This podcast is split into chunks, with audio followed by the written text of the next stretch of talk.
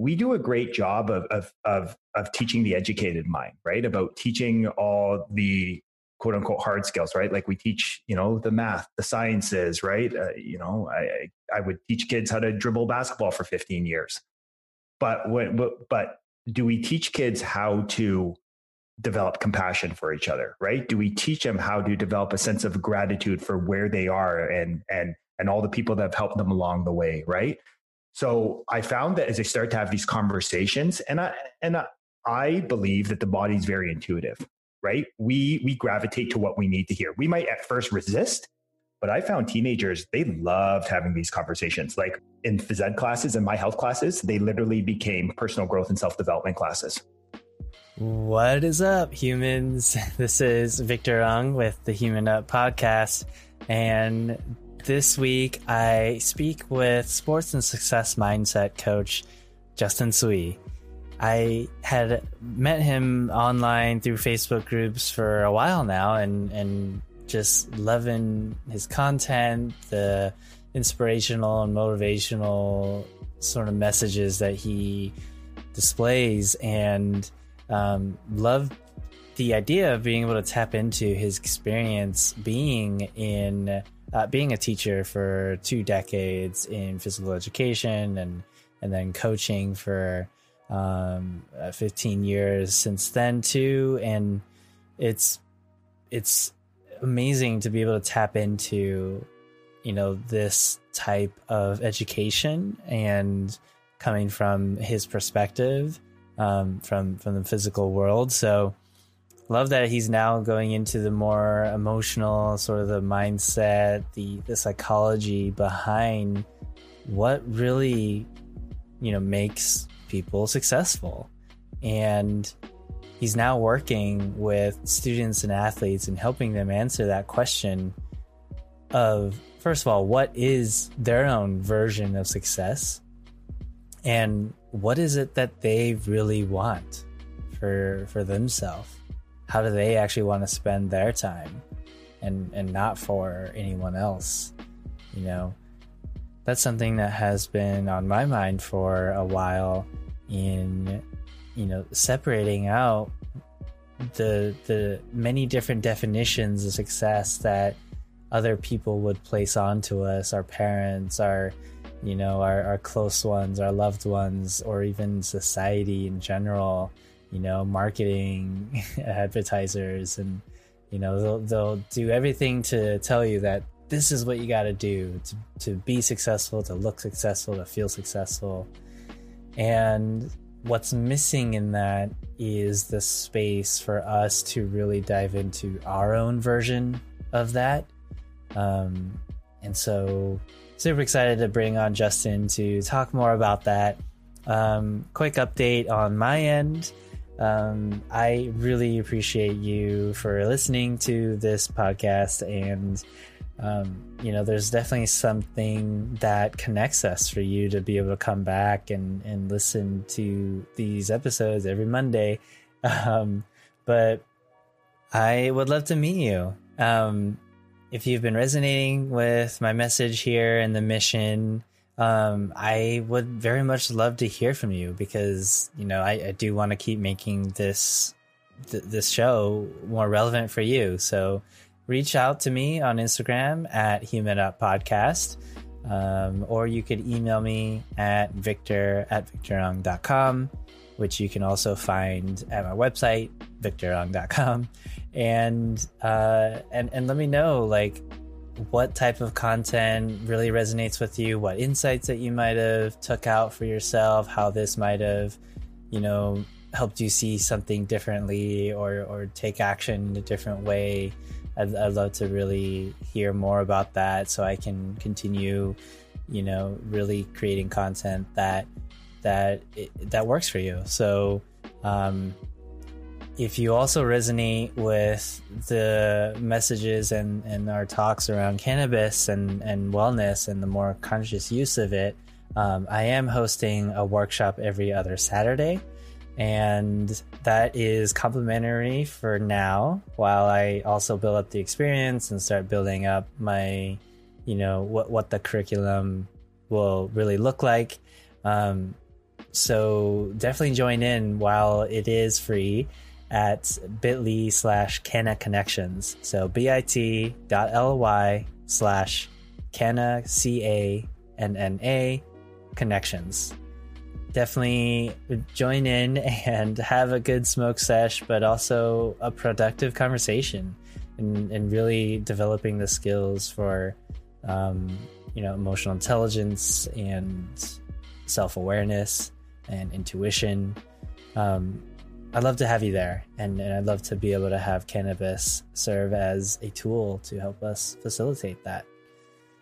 Um, again, you can find that at bit.ly slash Canna Connections. And with that, I will get right into this episode with my guest, Justin Tsui, after a quick message from my sponsor.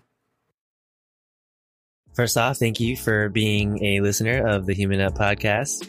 I definitely have so much to say and express and all the things that I've experienced and observed throughout my life that I've honestly been cultured and, and kind of pressured to, to bite my tongue against. So I really love being able to use this platform and this medium as a podcast to do so. And it wouldn't be possible without anchor.fm, which is the hosting platform I use to distribute this podcast.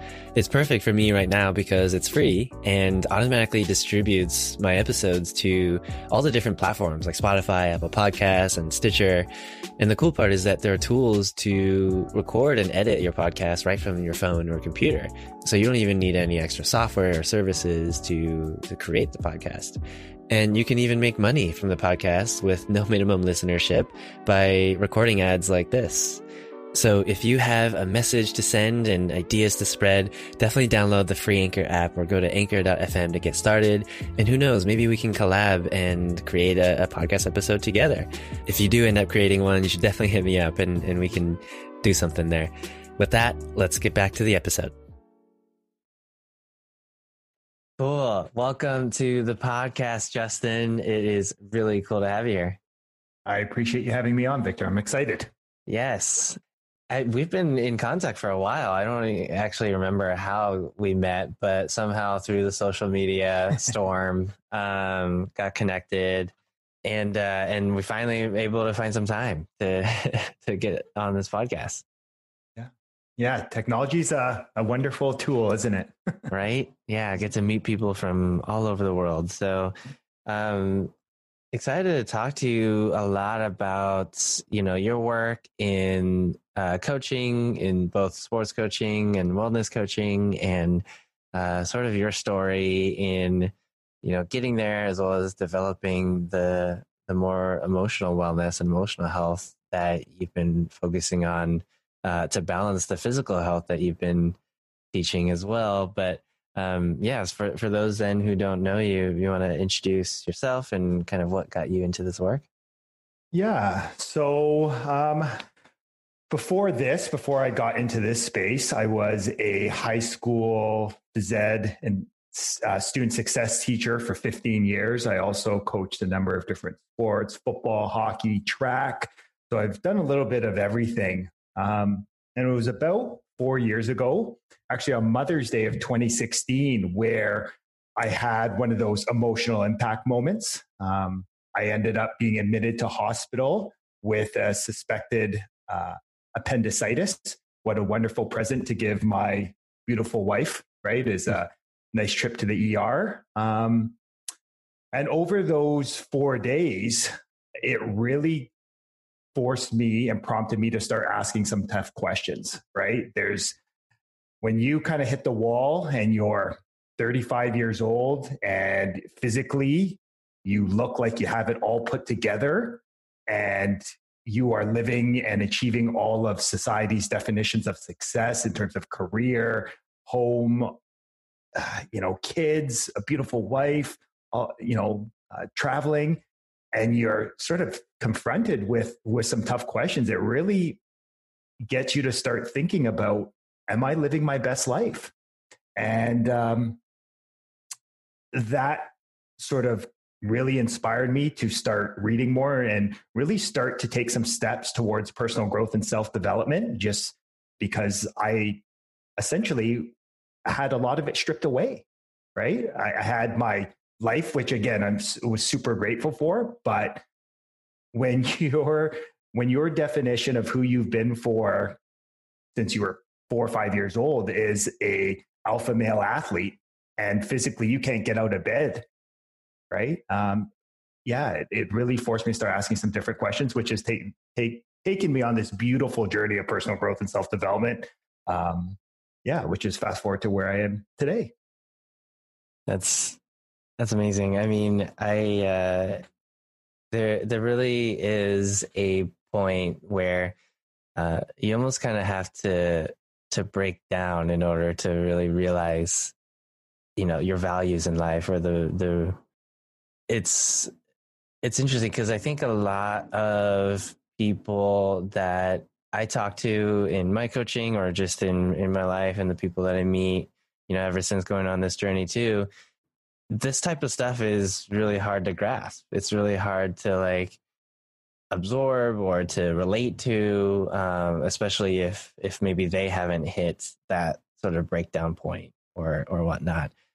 So it's very interesting because I feel like it's a as a cultural thing, we do so much to almost avoid that. It's like, oh, I I never want to feel that breakdown or never get to that low point. And um, and and we ended up kind of in a in a more stagnant place where maybe develop a lot of complacency or apathy in our lives when avoiding those things i guess i guess that's a, maybe a question is like did you i mean i'm sure you didn't ask for that appendix uh, infection or anything like that but um, what was i guess your mindset or environment or you know what was that like growing up you know, wanting to be that alpha male and realizing that that maybe that's not sustainable? Yeah, no, and that's a that's a great question, Victor. Um, you know, th- this journey has really been, like you said, uh, an ongoing process of really confronting, right, those proverbial skeletons in the closet, and really asking, you know, asking yourself the tough questions. And and for me, in reflection, I've realized that it was around about six or seven years old where I really enjoyed school. And I was, I've always been a super curious person. I've always liked to ask questions. I'm super fascinated about finding out what makes people tick, what makes them smile, what brings them joy. And I had a family member around this time just say to me, and not maliciously, why do you ask so many questions? Hmm. and it was probably, you know, again, uh, knowing me, I'm probably just asking too many questions. Mm-hmm. And what I learned around this time was to fit in, you have to learn to conform, right? And in school, around this time, I, I, I, used to really try to spend a lot of time trying to seek approval from my teachers around this time. But then this was around the same time I, I started to realize that I had some strength and skills that lent well to sports. And I realized to seek approval, um, and again, I'm not saying right or wrong. It just I, it seemed that I got more external validation being really good at sports than really fostering my creativity, my my ability to ask questions. So, um, yeah, it, it just really got me to start really buying into seeking pre- people's other approval and it's it's only in retrospect that I've really learned that wow, so much of my life, which again I, I, I don't wish any different journey because what makes me unique is this journey, and I wouldn't be mm-hmm. here if I didn't have all these times. But wow, there have been a ton of instances where I've thought I've really been very focused on what I want, but I've been playing by other people's rules, not necessarily mine. Yeah. Yeah. Yeah. No, that's that's huge too, and and I think that again, as we're talking about that, you know, that sort of uh, awakening or realization sometimes only does come from reflection or from looking back and and making those connections. We don't really necessarily see that in the moment.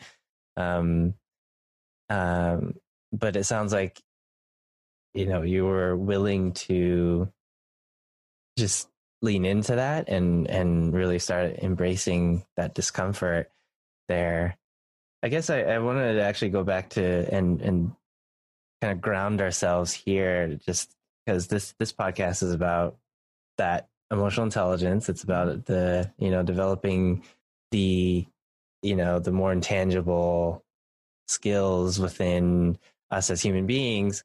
Um, what does what does emotional intelligence mean to you? To me, if I'm really breaking it down, it's about it starts with self awareness, right, and really listening and listening to what is coming up for you, right? Or listening to what thoughts, what ideas, what emotions are coming up, and really not labeling them as good or bad, positive or negative, but really our results are just neutral, right? But it's, then being able to look at the results objectively and say, is this serving me to to where I want to go, right? So if the results you're getting are putting you on a path towards you getting what you truly want, what you truly desire in life, then keep going on. If the results are in opposition to that, then you simply need to hit pause, right? Take a deep breath, and you have to alter your course by 0.1 of a degree, then alter your course and just embrace that trial and error is a big part of life. So uh, I guess to sum it up, it, it's it's about taking that feedback and responding to life as opposed to constantly reacting, right? Where reacting is just right off the cuff. Cool.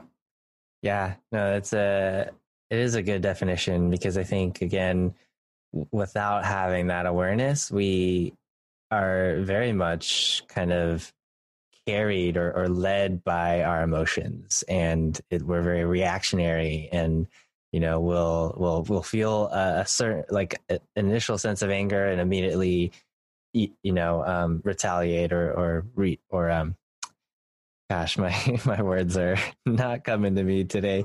But uh but uh yeah so we just become very reactionary and and um it takes that skill that muscle to actually respond more productively to those emotions. To, to not let for example your anger you know create harm um, especially with those around you.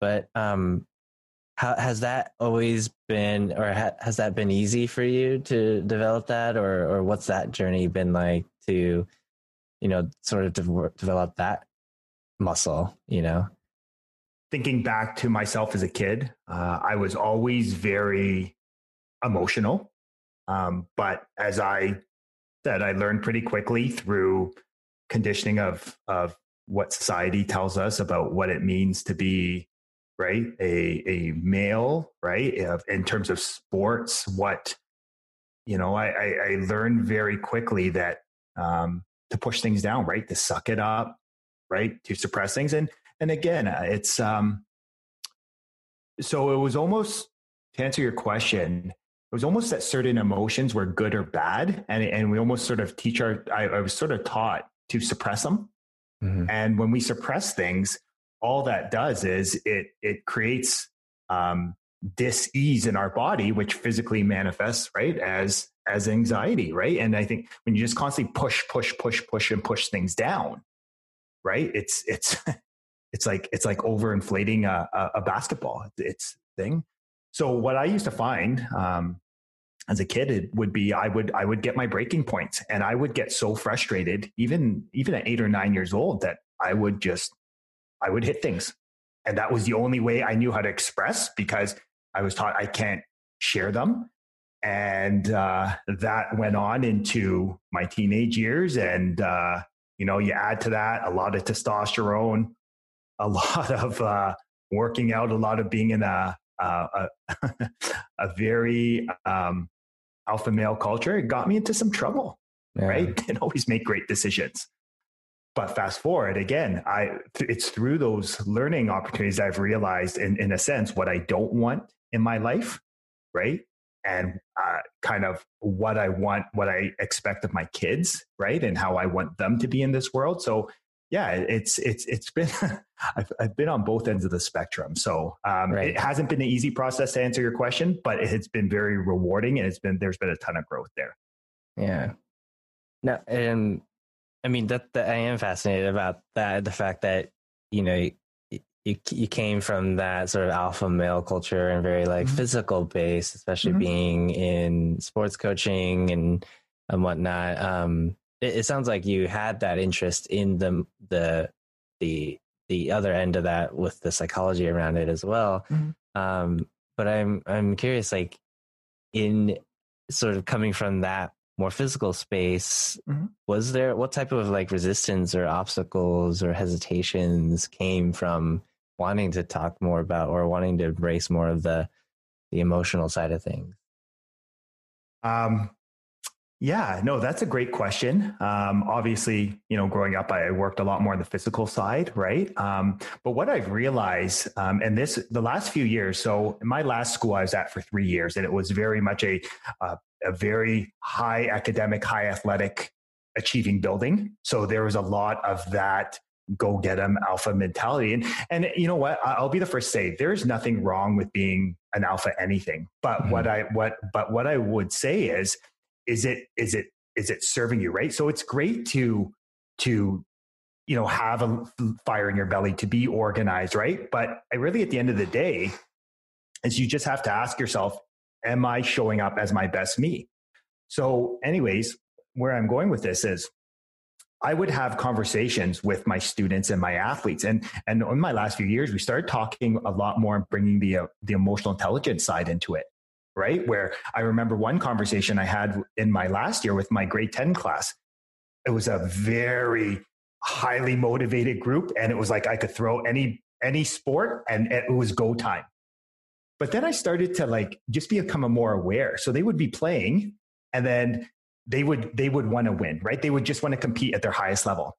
But then they would win. They they would make a great play and then they would chirp their buddy right beside him. They would say something and it just i became more sensitive to it and just just to hear it and, and i would ask them a question hey you're a great athlete what is it like why do you feel the need to like make a great play and then say something and then they would say i don't know just, just cause. So you mean, you mean like celebrate, or what do you mean say like? Yeah, so they would just go, "Oh, you!" Like they would make a wicked play, and they go, "You suck." Oh, gotcha, gotcha. Right? Like taunt, taunt the other. Yeah, yeah like yeah, taunting yeah, them, and then right. they would go, "I don't know," and then, but right. so so being in those, being in that space, being in that uh, in that sports athletic driven area has allowed me to have conversations because there's a trust factor because I've worked with so many different athletes at, at different levels at highly you know at, both at you know city at the provincial at the national level. So they're willing to have these conversations and i look at it as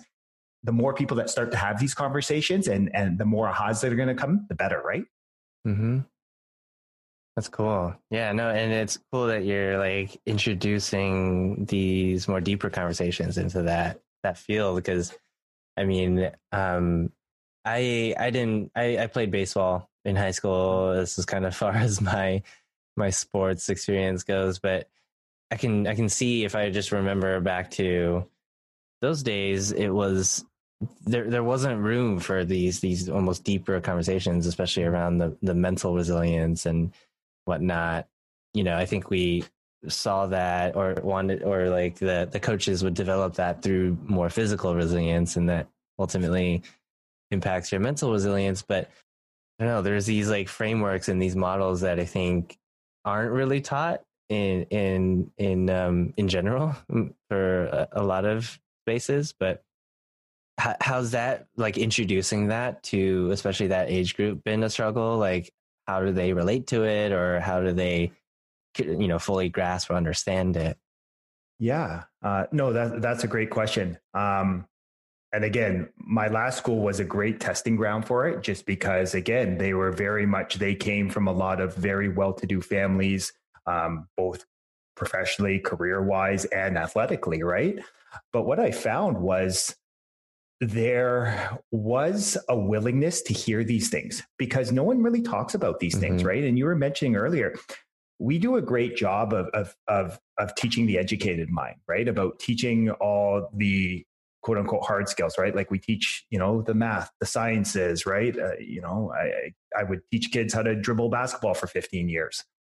But what, but, but do we teach kids how to develop compassion for each other right do we teach them how to develop a sense of gratitude for where they are and and and all the people that have helped them along the way right so i found that as i start to have these conversations and i and i, I believe that the body's very intuitive right we we gravitate to what we need to hear we might at first resist and what i typically find is the older we get we're a little bit more resistant but i found teenagers they loved having these conversations like my in in my in phys ed classes and my health classes, they literally became personal growth and self development classes mm-hmm. where we were, you know, we were listening to podcasts and figuring out how to apply this stuff. And, and we are coming up with um, passion projects, right? Um, I, I would also, my principal was really supportive, my last one. And he would allow me to go around to other classes. And we started doing a health and wellness um, project where we, we got eight homerooms that would integrate five minutes of wellness at the start of the day. So there would be a little bit of movement, there would be a little bit of gratitude. It might just be a clip from YouTube.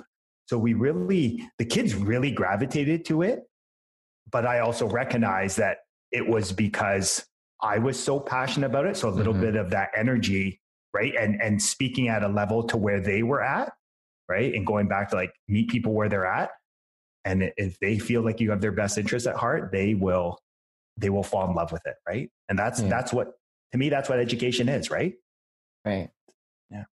Yeah. No, it it, it there, there's a lot of importance with the teacher having showing that passion for sure. And and it's cool that again that you're bringing this into that space, especially for kids, because you know I never got that growing up, right? And and um that that lack of education or that lack of awareness I think it it it served me well to a point of like yeah, getting everything on the outside all put together. Like you were saying too, I I did I got the good grades, got the good job, and even got my own house and car, and and it's even afforded me to be able to do this and create a podcast and like all this stuff. So there's a lot of gratitude for it, but you know what was still missing though was this skill or this internal sort of management in in how to manage the the many other stresses or anxieties or fears or you know worries that just comes from the world because the world is so I don't know what a good word is just so I don't want to say broken but it is just like overwhelming to a point right and um and I think yes and so without developing that sort of mental and emotional resiliency or those like skills to manage that, uh, it it can be really debilitating. It can be really, you know, that's why I I fully believe in emotional intelligence. That that uh, aspect is that like if we if we aren't able to manage those internal emotions within ourselves, we will end up letting those fears consume us and limit us and we stay in place. That's why we're stuck. Maybe that's why we hit a quarter life or midlife crisis. Maybe that's why we you know aren't able to just bounce back from those emotions. And uh, or maybe that's why we avoid those things too because we don't think we can handle it or don't want to handle it or whatnot. So um so anyway i, I appreciate that that that many teachers and schools are starting to bring in this type of social and emotional learning in their curriculum um and uh you know, just imagine if we can start developing that skill, then kind of where our future generations could be when we don't just like blindly blow each other up on Twitter or like, yeah. you know, you know, yell at each other for, you know, these, um, surface level things, but able to actually practice the, the patience to have these deeper conversations, to, you know, be in conflict, to, to be uncomfortable, um, and uh, and not just be reactionary to it. Well, it's it's interesting that you said that, Victor, because you know I just actually finished running a six week um, program with with a group of educators. Right. Um, one of the other aspects I do is um, I do some facilitating with an organization called Mindfulness Without Borders. Right. They're research driven. They're worldwide. Um, and walking these teachers through this, right, you could just see that how it almost just gave them it created and held that space for them just to be able to experience it themselves right and there are so many educators like uh, that want to do this work right um, because they they care about kids mm-hmm. um, the struggle that they have and you know public education has is there is so many competing interests right like we talk about okay we want to raise you know literacy rates numeracy rates and i'm not saying those aren't important but really, if we don't treat the whole person, right, and not just the sort of the intellectual, right, we're never going to develop that whole person. Yeah. So there are there is a huge demand. Like these teachers are like, thank you so much for doing this. And but we have to build capacity within the system, right? Like we have to give teachers, and I say this as someone who has two young kids in the system. Um, we have to give permission and time for teachers to explore their own personal growth and self development to yeah. in, to integrate these concepts of social emotional learning right uh, and then you know we have to get administrators involved so they can see right and then school board officials and then the ministry of education or who's ever overseeing like it needs to be a approach and and parents and kids like it needs to be a system approach because i think we're seeing right now right? When we focus too much on on again going teaching the educated mind the intellectual mind we leave gaps right? Mm-hmm. and and and that in my opinion is not setting up the next generation to be successful in the 21st century right because right? as we're seeing over the last couple months the world is changing right so it's our job to adapt right and innovate no, and I, and I love that you brought that up too, because I uh, that was another big reason why I went into this work, realizing coming from the technology world, um, realizing the impact that technology is going to have for our future as well, and how much change that creates. Um, more than ever, we're going to need that skill to be adaptable, to be resilient, um, and so, and especially as you know, artificial intelligence and you know uh, all that sort of starts taking over the more menial tasks, um, we're we're left with our thoughts and emotions, and you know now we're in self quarantine. We're like have to sit with ourselves. Like, what do we do? It's it's it's going to be such an important skill. So, but to your point too, like yeah, I think from a systemic level, you have to really have the providers and the educators experience that for themselves before they um, you know kind of want, want to bring that into their curriculums too. Um, i guess i, I kind of want to then shift into what what is your what is your work now? Or what what are you kind of focusing because I, I don't know if it actually is in the the school system that you do want to you know continue your or see your role in but what what kind of work are you working on now yeah, so so my time as a as a traditional educator is done. Um, I just felt in my heart like my heart wasn't there anymore, and it's uh, one of those jobs where, most importantly, it, it's not fair to myself and and my you know and my wife and kids. Um, they, my wife has been very patient with me figuring stuff out, um, and I, I'm not prepared to put myself through that too. It's it's uh yeah it's not fair to my the students and my colleagues right? Mm-hmm. like that's just if your heart's not there I, I just feel like it's i i shouldn't be there.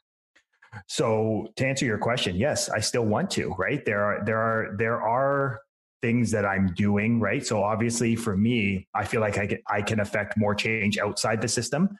To a degree as an educator right? I am there's certain standards right? Like that i that I'm unable to do, right? Like it just wouldn't be, um, it would be difficult for me to run paid coaching programs, right? For my students and stuff like that. Not that the be all end all, but, but I mean, really, if we want to affect change, we know that we have to do the work, you know, on a daily basis, right? Like we have to give people frameworks in the system.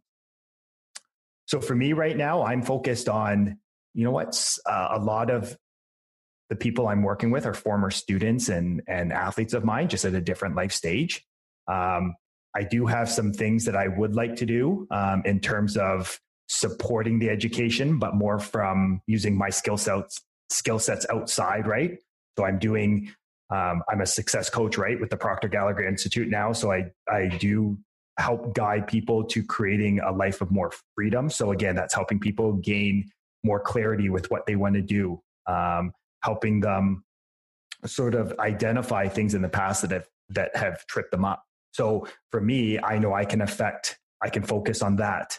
Um, if it's also the mindfulness without borders work, right? The mindfulness ambassador program and helping teachers, right? Give them the skill sets. I'll do that. So I really view myself as a Swiss Army knife. Uh, again, teaching is, and coaching, teaching for 15 years, coaching for 20 years has given me a great skill that um, I feel like I can adapt pretty quickly and and and and change who I'm talking to and make things relevant. So um, I want to help the system, just not directly in the system. I guess. Long story short. Yeah. No, I, I that makes sense. Um, sometimes we sometimes change does come from from outside the system. There um, is there like a certain type of person or type of people then that you're that you want to work with? And and is it more individual? Is it like a group setting? Like and, and kind of what would they come to you for?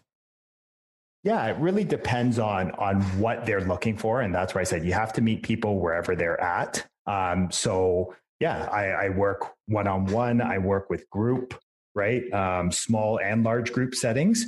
Um, it's really for people uh, my niche is for people that really want to live a life of freedom, right? Both both time and financially, right? People that um, just want to live life on their terms for better, right? And, and and that's who I can help, right? Is because there has to be a desire for creating that freedom before someone's ready, right? Mm-hmm. I mean, if someone's very content in where they are, then that's great. I, I'm, I'm I'm I'm happy for you. But it really has to be someone that identifies that you know I, I there's there's something missing.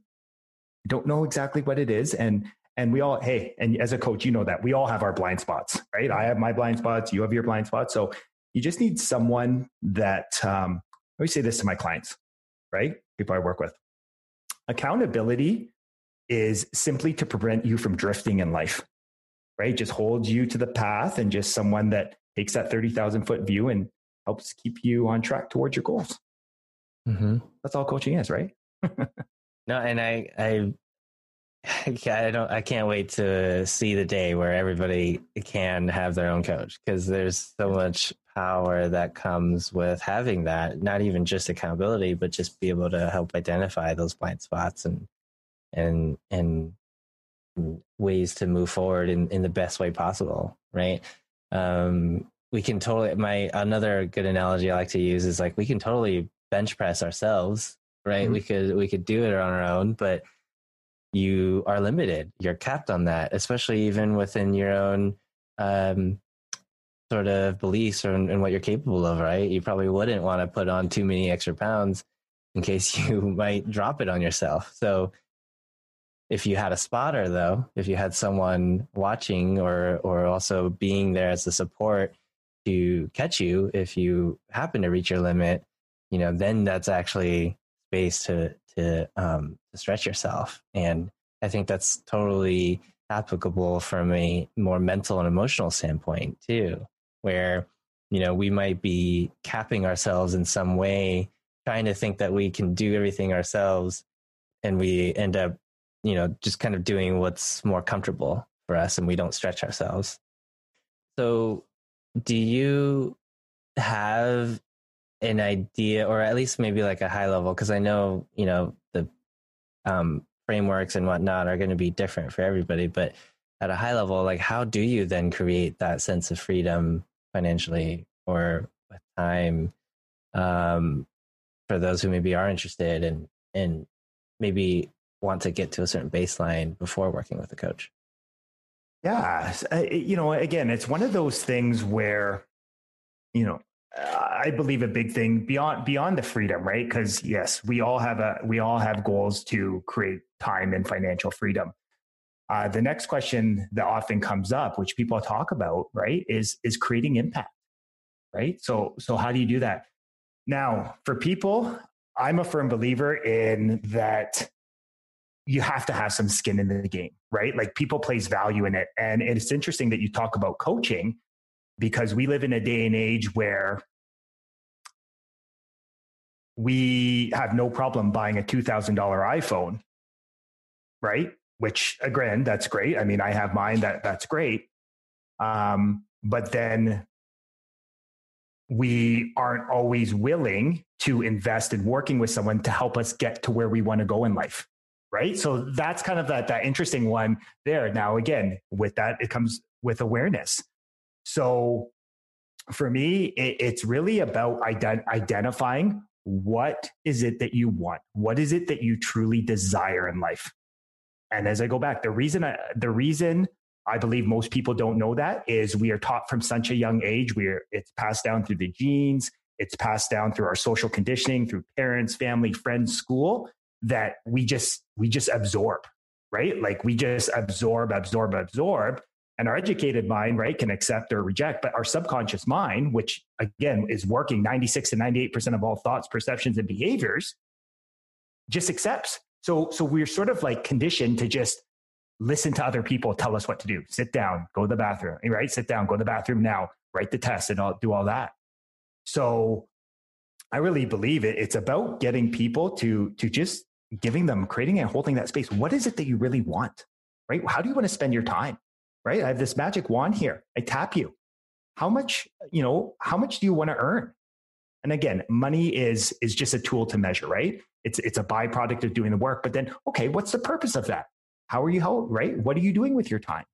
So, so when we start to do things like that, and we can really start to get a better idea and we can sort of create that plan, right? And really, and, and a big thing that, that I do working with, with my clients is I spend a lot of time reminding them and impressing on, right? Their subconscious. Here's the goal. Okay. This is where we want to go. Like stay focused on where you want to go.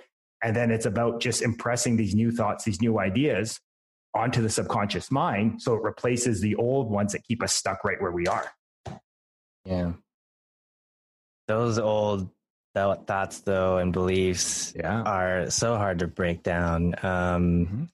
I, I i i totally see myself still succumbing to them like you know i to, to i guess a basic example is what you brought up in terms of you know yeah buying a a are, are iPhones two thousand dollars now?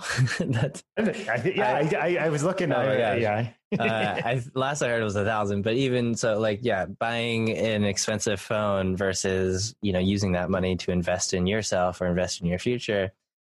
That I think that that's kind of a belief of kind of that instant gratification, that short term, you know, gain, and not seeing big picture in a in a long run. But I, I say that because I like for me, it's like, yeah, I want to see that instant result. I want to see like I want to know what I'm paying for. I I'm buying this piece of technology so I can use it to I can stay connected with friends or so I can like have this um, form of um, satisfaction. And when we think about investing in ourselves or our future, it's like we don't really know what we're paying for or investing to that point. And so letting go of that uncertainty, I think, is um, something that can hold so many of us back, including myself. Like, it, but I think what it does come down to is just trust in yourself.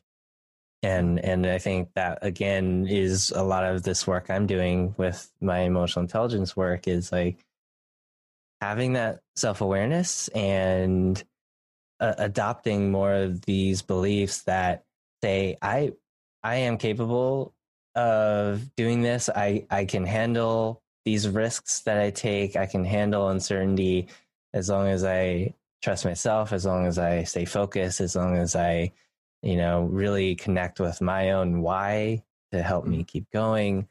So you know um but but again like yeah just a, just letting go of those old beliefs and and really start building this new muscle with these new sort of uh, models is that's that's the work you know? And i think it's it's going to be a process that is going to take a while to build up. Like we're not just going to be mentally emotionally buff immediately you know? We have to we have to build it so. Yeah no, and, and you bring up that great point, right? Like just flipping, you talked about trust, right? So again, if you really start to look at, at for the top, right? how, where does where does that trust start right so the trust starts as knowledge right so once we start finding the right material emotional intelligence right uh, the work the, the beautiful work that you're doing right the work i'm doing once you find that knowledge right then you have to start prioritizing that daily study and i know study is a bit of a taboo word because we have this connotation about it from school because you know it doesn't bring up the best image but again you take that knowledge you gotta again daily study and then through the daily study, there develops a greater understanding of what's going on, right? And once we have that greater understanding, we develop more faith in ourselves, trust, right? Once we have that more faith, we start to feel better. Our energy state improves, right? We start to just feel a little bit like you said, right? Like emotionally, physically, spiritually buff. And as we do that, then our body gets expressed, right? And then there, it's like you can tell when someone's feeling good, right? Like you can just mm-hmm. sense that energy. And once again, you're feeling good. Your your actions, you take different behaviors, different actions, and then the results show up. Right. So it's really interesting how how you brought that up. That that's how you do it. And and the interesting thing is that's the only way to do it. That's the only way to to become buff, whether we're talking spiritually, physically, right, um, mentally, wherever, yeah. whatever you want to talk about, right? Right.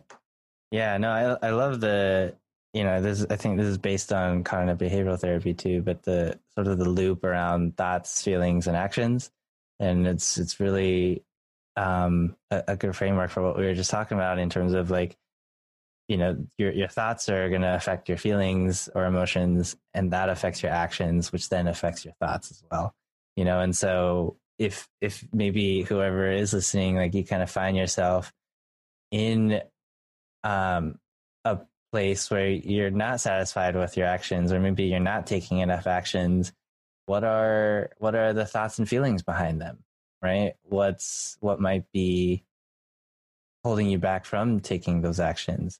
Um, or maybe if you are too caught up in your thoughts or emotions like what actions can you take or not take to um to to to, to cope with them right yeah. Um, so anyway, yeah, they all kind of, you know, impact each other, and uh, and I think we that's also part of the roller coaster ride of of life is that you know sometimes we will find ourselves in in in one aspect or another, and um, it's it's just kind of balancing that out. Do you mind if I share with you? Uh, I was having a conversation. Do you mind if I share with you a conversation I was yeah. having with my brother? Sure. So he's an educator too, uh, or or so he's a, a high school educator as well. And I talked about it that, like you said, most people like I call this report card syndrome right? So I think back to like what are report cards, right? Report cards are a snapshot of where your mind was like 2 to 3 weeks ago for a few minutes, right? And most people they they take a look at what, right, is what they see there on the report card and then that already puts their thoughts into what's possible. Those thoughts like you said then drive right? Feelings. And typically, if they're not the results that they want on the report card, they feel worse about themselves. And then because they're in a lower energy, lower vibration, their actions are different. Mm-hmm. And then that is creates the results and sort of reinforces that, right? That that sort of hamster wheel, right? Where you yeah. just kind of keep getting the same results and self-fulfilling prophecy.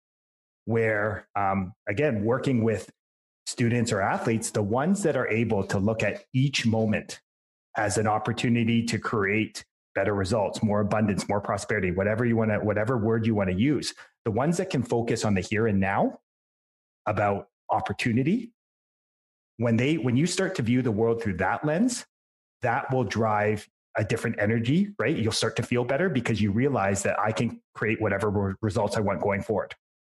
When my feelings, when I feel better about myself, I'm in better energy state, better vibration, that will cause better actions and those actions create better results.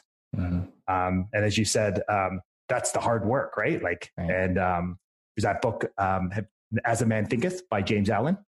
Mm, have you heard of that, book? no it's a short book from early ni- 1903 so he talks about it like that like that's the hard work. Thoughts become mm-hmm. things. Yeah. Yeah. Um again like this is something i kind of i wish i knew growing up like i wish yeah. that you know, I kind of was able to be more mindful about the quality of my thoughts because it really does start from there. so I, I guess actually what you brought up too about noticing, you know, the what drives success within your kids. I'm actually curious, like what what do you think is the difference between those that are successful or those that can, you know, develop this sort of um, you know, maybe those who are more emotionally, spiritually buff versus those who aren't. What what do you think that difference is? Yeah. Um I always I always like to go back to best practices, right? Like I always like to learn is who is achieving the results I want because I that to me that's the best coach or mentor, right? Like, and so I always go back to uh, one of my go-to books I read every morning is Think and Grow Rich by Napoleon Hill, right? And and I read it every morning myself. I uh, I have a reading accountability partner which we get together and we read it every right. We will read 15 minutes and talk about it. But anyways, why I tell you this is in the book, right? um, Napoleon Hill talks about what is the what is one of the common denominators, right? Because it studied 500 of the world's most successful people, and he said the winners in life make decisions quickly, right? They very rarely change their decision, at, if at all, right? So that, again, they're quick decision makers. They don't hum and haw.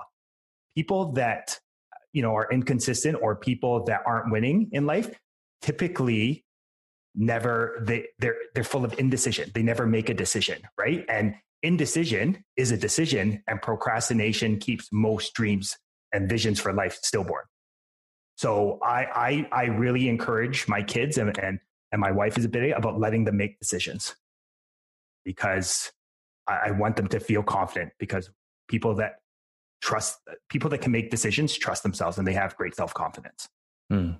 yeah i love that i think that's a good like little nugget there too, right? Um, something to take away is if if you can develop that trust in your capability to make these decisions, uh, make make better decisions, it it really um, it it can start driving results that you wouldn't really see otherwise. So um, I, I, think that's also a big part of emotional intelligence. Uh, you know, I, I, like to go with the the EQ um, the EQI 2.0 model, um, which has like five areas the self perception, self expression, interpersonal decision making, and stress management. So basically, if you are able to uh, tap into the emotional intelligence within you, it, it can really start impacting each of those five areas. And I'm I'm still learning so much about it, but our emotional intelligence is very important for decision making. so yeah, I appreciate that sort of insight. I like to end with the podcast with a quick little rapid fire of the five core emotions that okay. maybe uh, that you either have like an experience with or just kind of have a belief around or or maybe just something that you want to express for yourself um, either personally in your life or maybe something at a more high level at a more you know global level so, um, you know, just maybe a quick story or experience with it. So, it's um, anger, fear, disgust, sadness, and joy. So we'll start with uh, anger. What's what's your experience with anger, or what's your kind of belief around anger? Most anger in our current day and age does not serve us, right? Um, so I I lived a lot of my life being very angry, angry, but it was more because I wasn't sure of who I was. Do I mean like that? It was just sort of suppressed because I was trying to fit other people's molds of of who that is of who I was. And I find that as I've learned more about myself and as I've grown, that I'm a lot more neutral. I'm a lot calmer, right? Um, and and yeah, it's probably the, one of the biggest, the best things that I've heard is you know my wife said to me how happy she was that I've been on this path because uh, when I had a bad day before, like we would lose like a game and she mm-hmm. was like, I would tell the kids to just don't irritate daddy. And and to me, honestly, like that that crushed me when I heard that. Not because, but you kind of just realize, holy, you know, like I was, I wasn't very fun to be around. Right. So um, yeah, so that's my anger. Is is it's I've released a lot of it, and it feels so freaking good not yeah. being angry all the time. Yeah, that's cool. That's cool. And and I think it's like um, there is a difference between the uncontrollable anger versus because I, I, I also do believe that anger is like a catalyst for change too. It's a really good like thing to be aware of in um in what's in identifying what's wrong.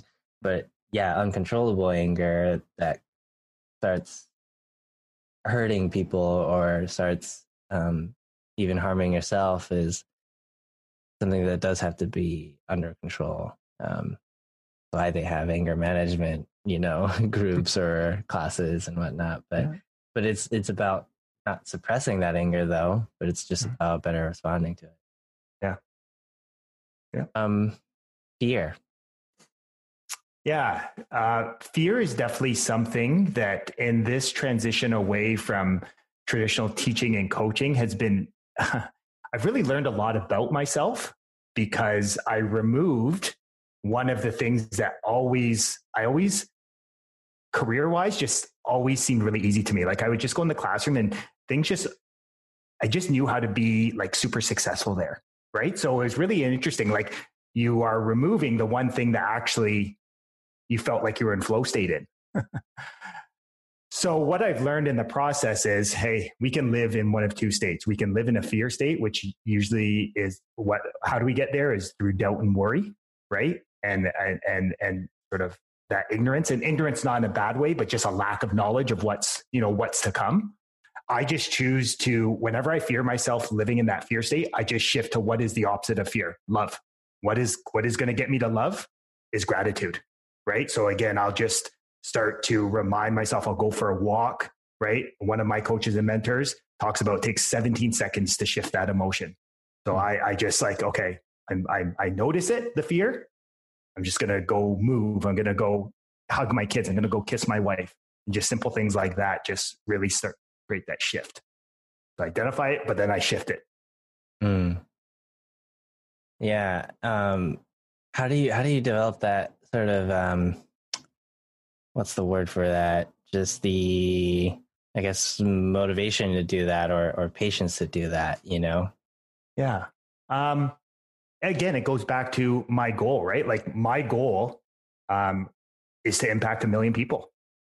So I am unable to impact a million people if I'm living in a fear state. I, I mean, who wants to be led by someone that's in a feared state? Yeah. So I realized that the only way to create an impact with a million people is through love.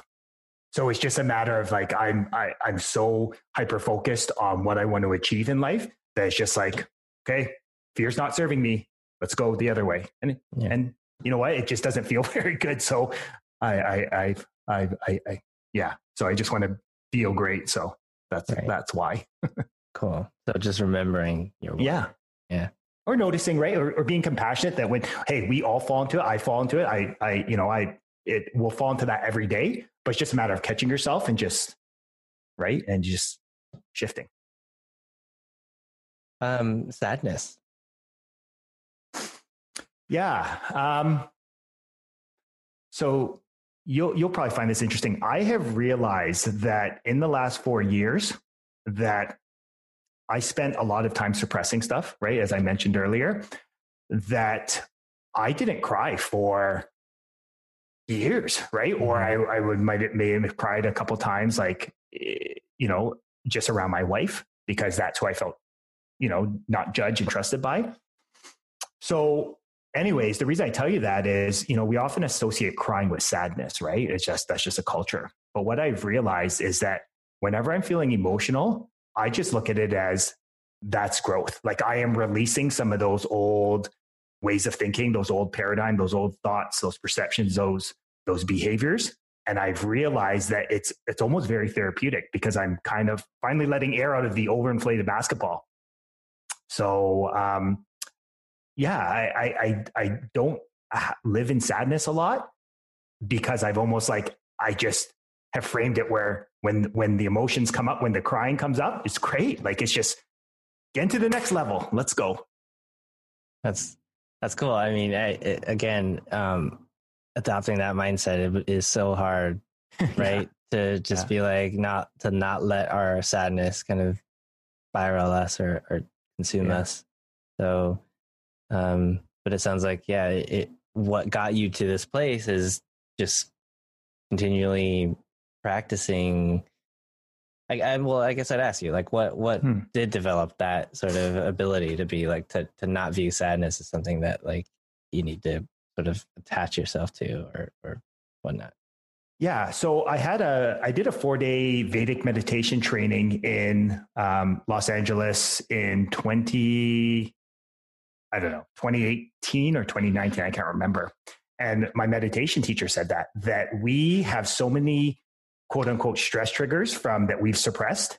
So he said um, that a lot of time you'll have these sensations that come up as you meditate more. Right. And it's just, they're not good or bad, but they're simply allowing your body to release the old stresses. So I've realized that I notice I get those emotional, I feel like those, you know, I, I feel like crying a little bit more whenever I'm taking on something new. So it's just, um, it, it's obviously come through awareness, but then it's also just um, identifying like, oh my gosh, like I started to feel like I want to cry then. And it was mm-hmm. always around these times where I was taking on new challenges. So that's, yeah. That's, that's interesting. Yeah. So like being reflective around what or, or, finding what the themes are for feeling those emotions kind of helps you see that from another perspective and like oh this isn't maybe like a you know necessarily bad thing it's maybe just something that um that uh that is an area for growth right yeah yeah. yeah. It's like the results are neutral, right? Like I was saying, right? It's just what are those results telling you? So sometimes it's telling me that growth is happening. And then the times I really need it, saying go downstairs and go find a quiet spot and go breathe for a few minutes. Right. Because you just need right. to relax. um, two more. Uh, yeah. Disgust. Yeah. Um, I've I've really been been really focusing on that, like that that whole judgment piece, right? Um, whenever I find myself judging others, and and we're all we, we all do it, right? Like it's kind of like one of those things where we do. What I find I always do is I always go, hmm, um, you know, what is it what is it that i'm seeing that i don't like so i always view judgment and, and my from my opinion anytime i've ever felt judgment towards someone it's i'm seeing something in them that i don't like about that i uh, not don't like about myself but it's a, a trait that i want to improve in yeah. myself yeah so what i quickly do is if i ever find myself in that judgment disgust or whatever i just simply reframe it and go yeah it's not serving you so just you know, again, going back to that gratitude, right? That sense of appreciation and just shifting it. Um, yeah, because the disgust for self or others or judgment of self or others doesn't do anything. Yeah. I mean, in my opinion, like it just, I, I spent the majority of my life kicking the shit out of myself. It doesn't, it doesn't work. Sure, sure.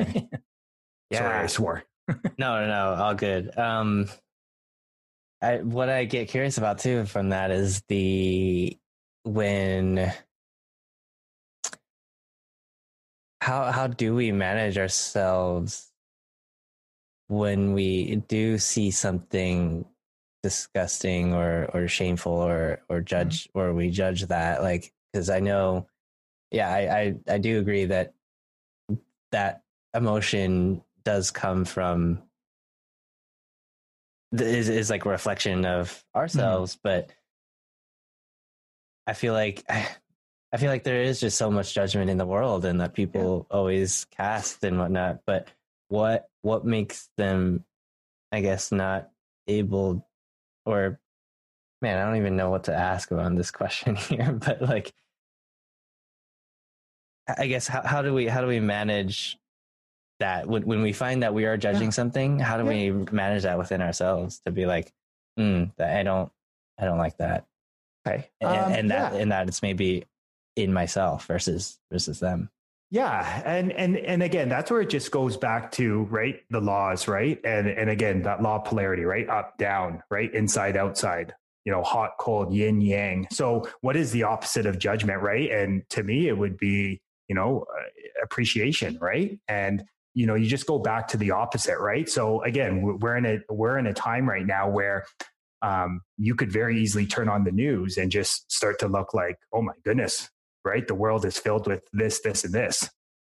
But that is a perception where the polar opposite is with everything that's gone on. And again, I know that there have been, um, you know, not some great things, but again, law of polarity is that for every action that is unkind, there's a very kind action, right? So uh, it, to me, it's just about focusing on what we're doing. Even with all this stuff right now going on, I I feel like although we've been right, although we've been quarantined, right? Think of how, and to some degree, how how much family and friends sometimes have how it's sort of prompted us to really examine the way we're living our lives. Right? It's brought it's brought people closer together. Right? So. Um, yeah, it's just it's just the opposites, right? It's just choosing which lens of the world you choose to view it on. So, um, yeah, which is why I don't spend a lot of time consuming media. Yeah. Right. That's just me because yeah. I know what's out there. Totally. Totally. yeah. Well, so I hear it's just, um, you know, when we, when we, it's easy to cast that judgment if we just mm-hmm. allow that mm-hmm. Uh, or allow that to consume us. But, um, there has to be an intention or, or willingness to seek out, yeah. um, other information yeah. or other points of gratitude. Good yeah, news. just go. Yeah, just go the opposite, right? So again, judgment. What's judgment, right? The opposite to me, if I had to think off the top of my head, appreciation. So as a as opposed to judging what you see about the people, what if you replace that thought of judgment with a thought of wow about something, appreciate something where they really did nice for you. Yeah. And right, just stop that. So I don't know. Again, it's it's easier. It's definitely easier said than done, but. Sure. I find it, like anything, it's a practice, right? The more you practice it, right, the easier yeah. it gets, just reps and sets. Cool. Um, and then joy. Yeah. Um, yeah, joy has been, you know, this life transition. Like I said to you, I am finding I've really learned a lot about myself over the last year and a half because I have focused on what is it that I want out of life. And, and like we talked about, it's just having more freedom, both time and financial to spend it on, you know, in my wellness, um, spending more time with my wife and kids, focus more on helping people get to their next level of greatness. Um, so yeah, so for me, that's brought me a lot of joy. It's really allowed me to, you know, find what my passion is, right? What my purpose in life is. And yeah, so it's really joy. I, I feel like I'm kind of living my own joy project right now. That's amazing to hear. Yeah. No, it's cool that uh that you you, found this this work or and that you're you know really really leveraging what you did work up to this point and now kind of taking a another perspective on it. Um so cool. I mean, thank you for being on this podcast, for coming on and talking about all these, all this deeper stuff uh, that that I I selfishly haven't really had many opportunities to talk through. So this is this is cool to to riff here with you. Um, what? How could people find you, and and who would be like the ideal person to to reach out? Who would you encourage to reach out to you? Yeah. So again, the ideal person that um, that should reach out to me is anyone, like I said, that wants to create more freedom in their life, right? Um, so they can create a bigger impact in this world, right? And, and help affect more change, right? That, that that's what the freedom is, right? Like again, the time, the money is just a byproduct, right? It's just a tool that then you can leverage into doing to helping more people. And, and once you focus on, on serving more people, helping more people, and adding value to other people and giving value, I don't know, the world, the, life just has a different way of unfolding. Mm-hmm. Um, so that, that, that's who ideally um, who I work with. Um, in terms of connecting with me, I am most active on in my Facebook community, uh, just because that's where this journey started. And every uh, week, I do a couple Facebook lives. I, I, I post. I do some written, just because I like to do different creative stuff. Um, I am on. I oh, so that community is Win Each Day. Um, I am also on Instagram, um, not as active, but I do post there. Um, but if you want any of the little bit more, then that's definitely Facebook's definitely the place to be. So they can just find me on Instagram at at win underscore each underscore day, and then there's a link tree on the bio that can sort of connect to some of the different work I'm doing. Perfect, perfect. Um, I, I guess uh, just on on top of that too, you know, I remember you mentioning something around like, uh, um, really, really knowing like what you don't want, right? Mm-hmm. And I think again, like what we are talking about in the earlier part of this episode around almost coming to that awareness of that breakdown or awareness of maybe there is a change. So I guess how will people know or what, what, yeah, like how do people know that they do want this or or could benefit from? Yeah i mean there's only real two ways to and my mentor told me this there's only two ways to affect change right? You can have an emotional impact like boom like i did right? You find yourself in hospital and you're there right? It's usually not pleasant so you can get there. Or or two you just really need to take a look around and you can just take a look at right now what you're experiencing. Again it's not good or bad. Life is just constantly giving you feedback so if you ever just take a look around and you're not really where you want to be in any area of life, whether it's your health, your relationships, your work or career, financially, then you need to decide that you want to make a change. Okay. And, and once you make that decision to change and you actually start taking those action steps, right? Things will slowly be un, un, un right? Things will slowly be revealed. Right. And that's where I think most people uh, what stops people is we want we want we identify the goal but we want the 364 steps we need to get there mm-hmm. right? Laid out like a like a like furniture from ikea. But as i often share with anyone i work with any of my clients you won't know how you're going to get there. Like the why is the why. Like the why doesn't change right? Unless you decide you want to change it. The only way the how's not really up to you it will be like you take one step and then the next how will be. You know, when you'll know how you got there is when you get to your goal and you look back and go, oh, this is all I did. Hindsight. Right. So, um, yeah. So I would just say if they take a look at their life and go, is this my best life? And if not, then they need to make a decision to reach out and start working with a coach or mentor, someone like you, someone like me. Like they're, it's, they're out there. You just need to you know find someone who who can support you success isn't a secret it's a system mm-hmm. yeah and and finding the one that best resonates with you too like yeah. um it doesn't have to be us necessarily but yeah there's there's uh there's again so much power to having that spotter uh helping yeah. you bench for us so thank you again for being here um I uh, yeah, I'm excited to get this conversation out there for people. I think there's a lot of good nuggets in there for uh, for personal growth and emotional intelligence and resiliency and and whatnot. So yeah, thanks yeah. again. Yeah, no, and Victor, I just want to appreciate you and for all the work that you're doing, creating, holding space to have these conversations. Um, you're a leader in this space, and and I acknowledge you for for for putting out these important conversations and doing the work you're doing. Thank you. Thanks for saying that. Yeah, thank you for listening to this episode with Justin Sui.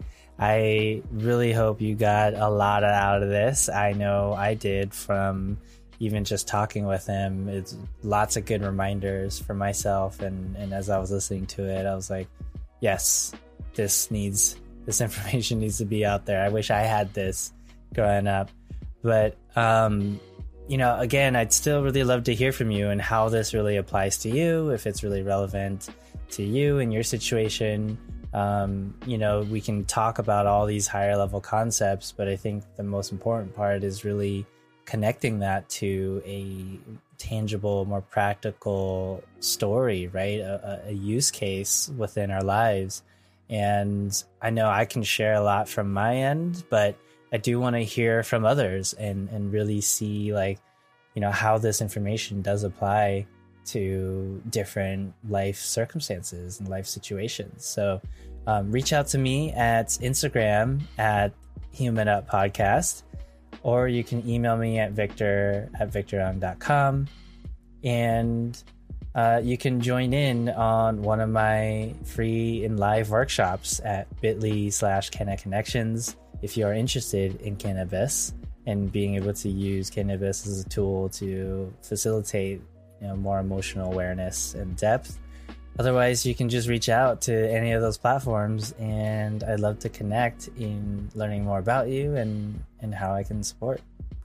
So with that thank you for listening to this podcast. If you haven't already subscribed or followed or rated and reviewed please do so. That really helps be able to share this message out to others as well um, otherwise, your your monetary support will actually be so helpful as well. So you can donate to this podcast to help me keep this going at bit.ly slash human up podcast donation.